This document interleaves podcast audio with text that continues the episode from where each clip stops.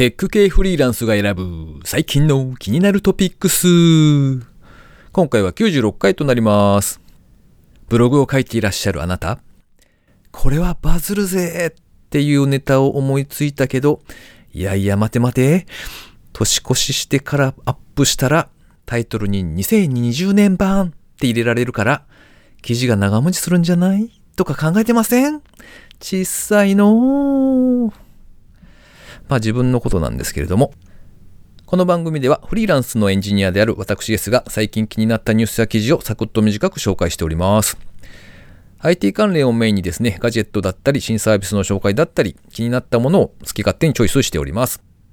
今回は記事を一つ紹介させていただきまして、川地さんへのインタビュー4回目、最終回ですね、こちらをお届けしたいと思います。ご意見、ご感想などありましたら、ハッシュタグ、カタカナで、テクフリでツイートいただけたらありがたいです。では、今回紹介する記事は、閉鎖型植物工場、プラント X は地球規模の転換点になりうるか。ワイヤード JP さんに掲載されていた記事ですね。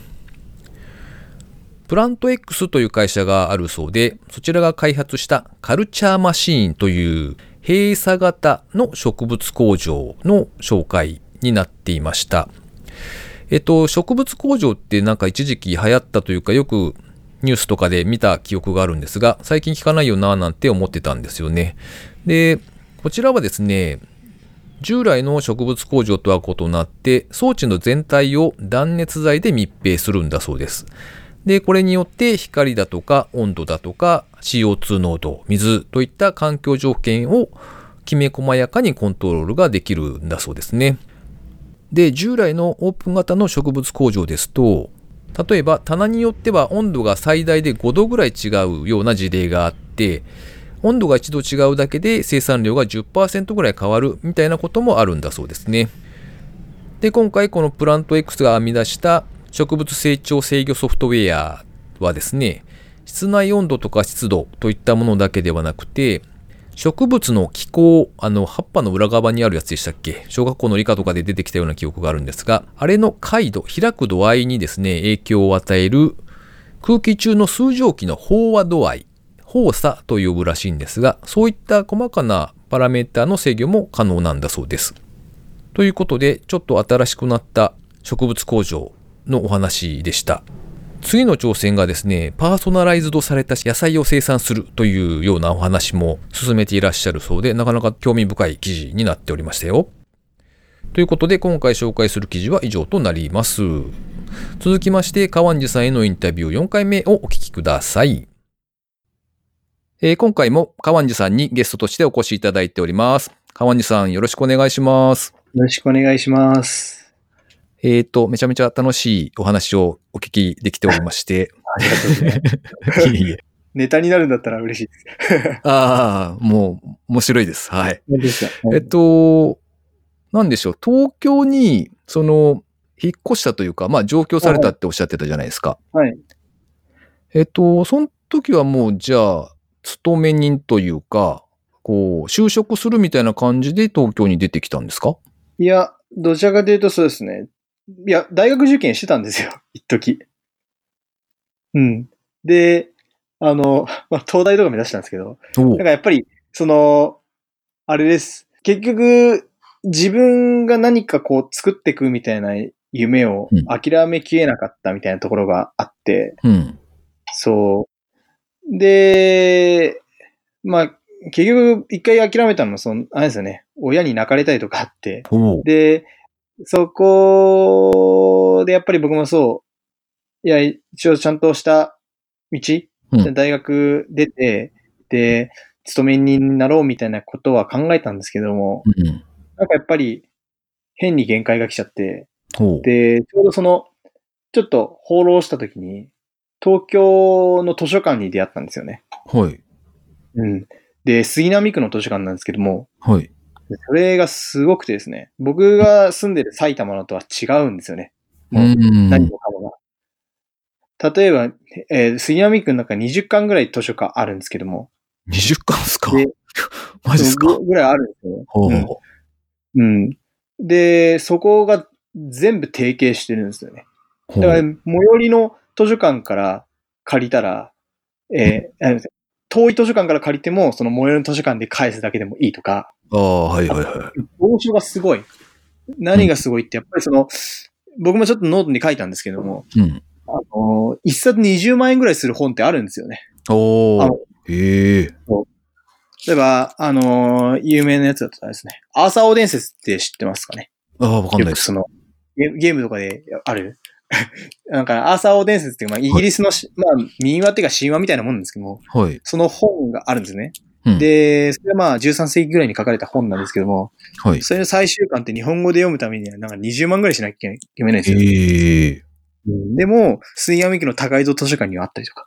へえ。で、割となんだろう。僕思ったのはやっぱりその、やっぱり作品作りたいっていうのがすごくあってて、うん。で、まあそのためにある種勉強して、そういう大学で来ながらやろうかなと思ったんですけども、うん。勉強するだけだったら、うん図書館でもいいなっていう。うん。作品作るための勉強だったら、おー。思っちゃって、出てきて、杉山家の図書館にこもりっきり。うん。で、そのやっぱり、なんで、働くにしても、この夜の居酒屋のバイトとかで、はい。えー4時ぐらいから、まあ深夜の2時ぐらいまで働くみたいなスタイルで、うん。で、朝はこの 7時ぐらいから朝、ガストのモーニングに行って、うん。本大量に抱え込んで。読んで、はい執筆する。そういう生活スタイルをずっと続けてきたっていう感じですね。へえ。だから、やっぱり僕もサービス立ち上げるんだったら本のサービスが良かったって思ったんですよ。うん。うん。本が大好きなんで。うん。うん。ずっと多分同学年よりも一番本読んできたんじゃないかなっていうぐらいの、うん。あれがあったんで。で、そこのために最初は本の学習サービスっていう感じで本の問題集みたいなサービスだったんですですけれども、ブックスの最初は確かにそうでしたよね。それがそう、ブブックスって BOOQS じゃないですか。はいはい。あの、Q っていうのはまあ、K をアルファベットの Q に変えたっていうはい。発音同じなんでうん、ブックスみたいな感じなんですけども、うん。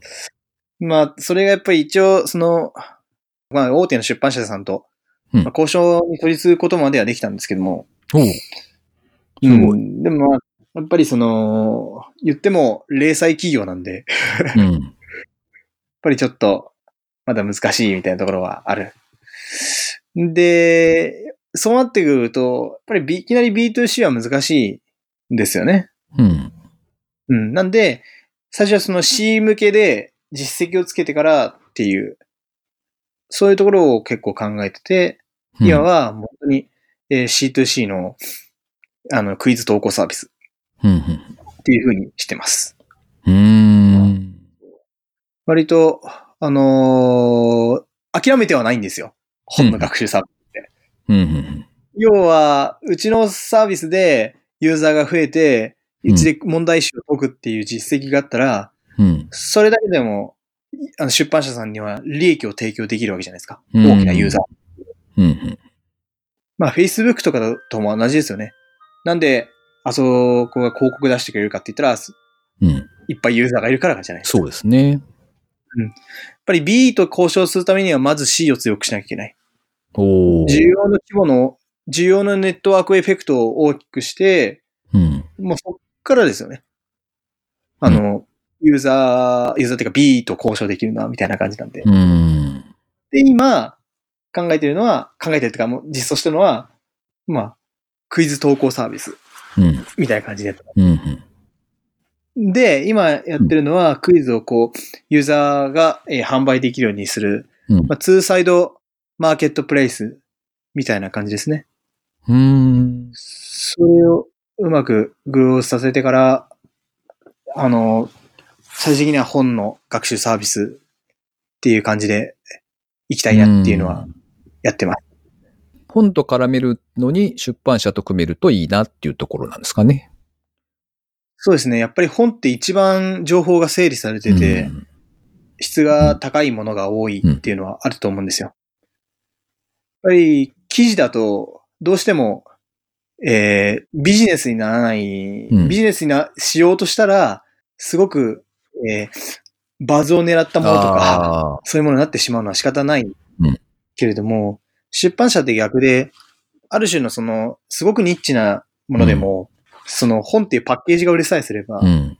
いけるっていう。うん。だからやっぱり、情報の質は高かったりするんですよね。うん。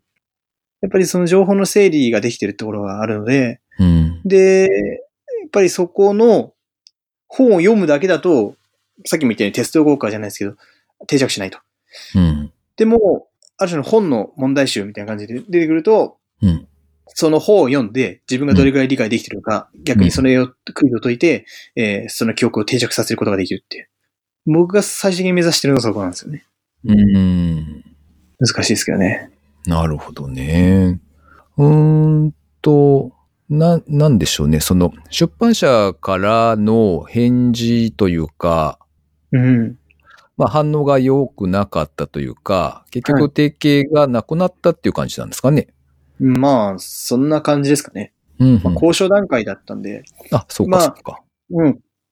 うん。もっと、やればまあ、IP 提供してもらったのかもしれないですけど、多分力入れるべきそこじゃなくて、うん。まあ、え変な話、その、保証金とかも大きなお金出ていっちゃうので、あああ、そうか、うんそういうのがあるんですね。そうそこを考えると、うん、フェーズじゃなかったかなっていう感じですね。ああ、なるほど。今のフェーズではなかったみたいうな。ん。うん。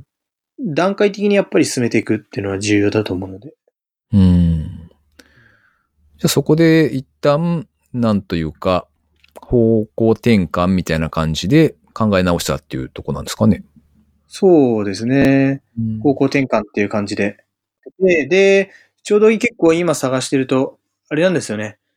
フリーで、その、例えば IPA とか情報技術者試験みたいなやつで過去問全部公開してるんですよね。で、著作権についても、あの、自由っていうか、ちゃんと出出典さえ表記してくれれば自由に使っても構わないみたいな。そういう過去問も多いんで、なるほど、そこからまずは問題を提供して、うん。段階的にユーザーを増やしていくうん。っていうのが、一番コンテンツにお金もかからないし、いいんじゃないかなっていうのをあ今やってるところですね。なるほどな。ユーザーは増やしたいけれども、なんというか、コンテンツ自身を作るにも労力かかるし、っていうう。そですね。うん。で、やっぱりユーザーがクイズ投稿するにしても、うん。最初に見る人がいないとうん。投稿はしないじゃないですか。うんやっ。ぱり、鶏と卵じゃないですけど、そうですねそこのうまくの、えーっと、ボトルネックみたいなところを超えるには、うん。ある程度運営側の労力必要かなっていうのはうん考えてるところ。うん。うん。錆びれた感じがしちゃうと、やっぱり離れていっちゃいますからね。そうですね。C の、CGM なら特にって感じですうんうね。んうん。今コンテンツ貯めてるってところですねあ。へえ。だから全然日が浅いんで変えてから、全然あれなんできてないんですけど、うん。そこをうまくやりたいなってところがあります。うん。じゃあ、今はあれですか、そのコンテンツもじご自身で作りながら、開発も進めつつっていう状態なんですかね？そうですね。おお。なんか、そのプログラミングの方に関しては、割と、なんて言うんですか、経験があったりしたんですか？いや、そんなになかったですね。うん。父の会社でちょっと C シャープ触ったぐらいで。なんか別に、本当にズブのほとんど素人から、 Rails 学んでうん。出したって感じですね。へえ。その学んでからサービスを一旦リリースするまでってどれぐらいかかったんです？えー、半年ぐらいですかね。へえ。うんそっからが長かったですけどね。そっからも長いって今も長いんですけど。今も続いてるから絶対長いんですけど。そうあーか、そうか。うんやっぱり、サーバーサイドだけじゃ、サービス、今もうほとんどの人はメイク覚えてるからダメじゃないですか。だから、フロントを触るってなると、ね、jQuery とか JavaScript とか、やっぱりやっていくと、なんか、あっという間に1年経っちゃったな、みたいなあー。ああ。そうでじですよね。デザインとかも結構手間かかったりとかがあるので。そうですね。本当にデザインも、本当にズブの方から考えていくって感じだったんで。えーこの後は、じゃあ、どういうふうに、なんて言うんでしょう。プロモーションというか、をやってかれるんですか？プロモーション。プロモーションっていうよりは地道な営業ですかね。うーん。うん。やっぱりそのユーザーのインサイトを見つけてそこから改善していくっていうのがまあ一番あれかもしれないんで。うんうん。クイズを作ってくれる人、それから解いてくれる人、両方が必要じゃないですか。そうですね。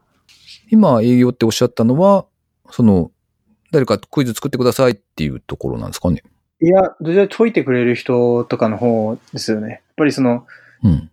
多分なんですけど、需要の方から増やしていくっていうのが、その解いてもらう、クイズ投稿する側のあれだと思うので、やっぱり大きな、ツイッターとかでも何でもそうですけど、いっぱい視聴者がいるからそこに投稿するっていうインセンティブ働くっていうのはあると思うんですよね。うーん。なんでやっぱり最初は解いてくれる人から育てていくのが重要なんじゃないかなって思ってますね。うーん。そうか。なかなか難しいですよね。と、難しい。解く問題が少ないと、それはそれで離れていってしまうしっていう、さっきの、まあ、本当に鶏と卵の話になっちゃいますもんね。うん。じゃあ、まあ、そのためにも、まあ、例えばノートで記事書いたりとか、そういうふうなことを一生懸命されているっていうことですかね。そうですね。ノートはほとんど、あれではないですけどね。うん。あんまり。そうですね。ノートからの流入はそれほど見て、見た中では多くはないんで。ああ、そっかそっか。そう、基本的にやっぱり、うん、一番重要なのは、地道にコンテンツ増やすことと営業していくことなんじゃないかなっていうのは思ってますね。うーん。なんか、じゃあ、えっと、まあ、告知というか、聞いていただいているリスナーさんに向けてですね、なんか、こう、こういうふうに、まあ、例えばサイトを来て、見に来てくださいとか、はい。作ってくださいとかなんかあれば。そうですね。触っ、本当になんか触っていただいてフィードバックとかもらえれば、ご感想とか、おー僕こうした方がいいみたいなところですね。なるほどね。最初はあれでしたっけ？会員登録みたいなのがあるんでしたっけ？そうですね。会員登録なくても特には解けるけど、解説とか見えないとかそういうところがありますね。あなんで、うん。やっぱり登録していただきたいっていうのはやっぱりサービス運営してる側としては思ってて、登録してもらうと復習とかも情報追跡してできるようになってるんで、うんうん。そこはやっぱり重要。僕としては、あの、い後々その弱点分析とかするにしても、このうんユーザー情報に紐づけないとそういうこともできないので、そうか、そうかあの、会員登録してからと解いていただけるとめちゃくちゃ嬉しいですね。なるほどね。そうですよね。確かにその復習するにしたって、あの、このユーザーの人が今までどう、どういうことを解いていてとか、そういう履歴が必要になるから、まあ当然ユーザー登録した方が、というかしないと、なんか効果がだいぶ薄れちゃうってことですよね。ね。IP アドレスじゃ ちょっときついですうかね。ん、そうですね。うんなるほど。ということで、えー、ブックスというサイトがございますので、えー、ショーノートの方にもリンクをつけておきますので、そちらからですね、えっと、まずは会員登録をしてあげていただけたらと思います。お願いします。なんかあれですよね、そのジャンルとしては特にクイズって何でもいいんですか？特に、はい、あの、何でも投稿していただければ。マーケ、あの、デジタルマーケティングのクイズ投稿してる人もいますし、なんかあの、はいはい。心理学は僕は投稿したりしますし、あ。何でもいいです。別に。了解です。じゃあまあそういった何かこう自分でこう勉強中の方とかですね、そういう方がいらっしゃれば、あのぜひ、はい。えー自分の学習効果を高めるためにもはい、ブックスでクイズを作るっていうところをやっていただけたらと思います。DM とか全部開放してるんで、あとメールアドレスでも公開してるんで、どっからでもそのフィードバックとかいただけたら。なるほど。そうですね。が使い勝手とか、なんか、まあ、バグ報告があれば、それも含めていろいろっていうことですね。はいぜひユーザーの声を。はい。じゃあ、リスナーさんの皆さんもぜひよろしくお願いできたらと思います。川地さん、長い時間ありがとうございました。ありがとうございました。ということで、川地さんへのインタビューを4回目お届けしました。続いて、この番組にいただいたコメント紹介ですね。豆ハッカーさん、いつもありがとうございます。テクフリ95拝聴川地さんのファンタジーの話、面白い。我々のなりわいもそう捉えるとワクワクしますね。自分も魔法使い目指します。とコメントいただきました。ありがとうございます。川西さんのお話、前回結構面白かったので、もし今回がですね、初めての方がいらっしゃれば、一度お聞きいただけたらと思います。それから、水流さん。テクフリ94拝聴中。ハフのコンセプト面白いなでも軍艦島には住みたくないな笑い。あと、田舎に溶け込むのは大変って笑い。まあ、親しい身内には優しいけど、よそ者やよくわからないルールを守らない者には厳しいからなとコメントをいただきました。ありがとうございます。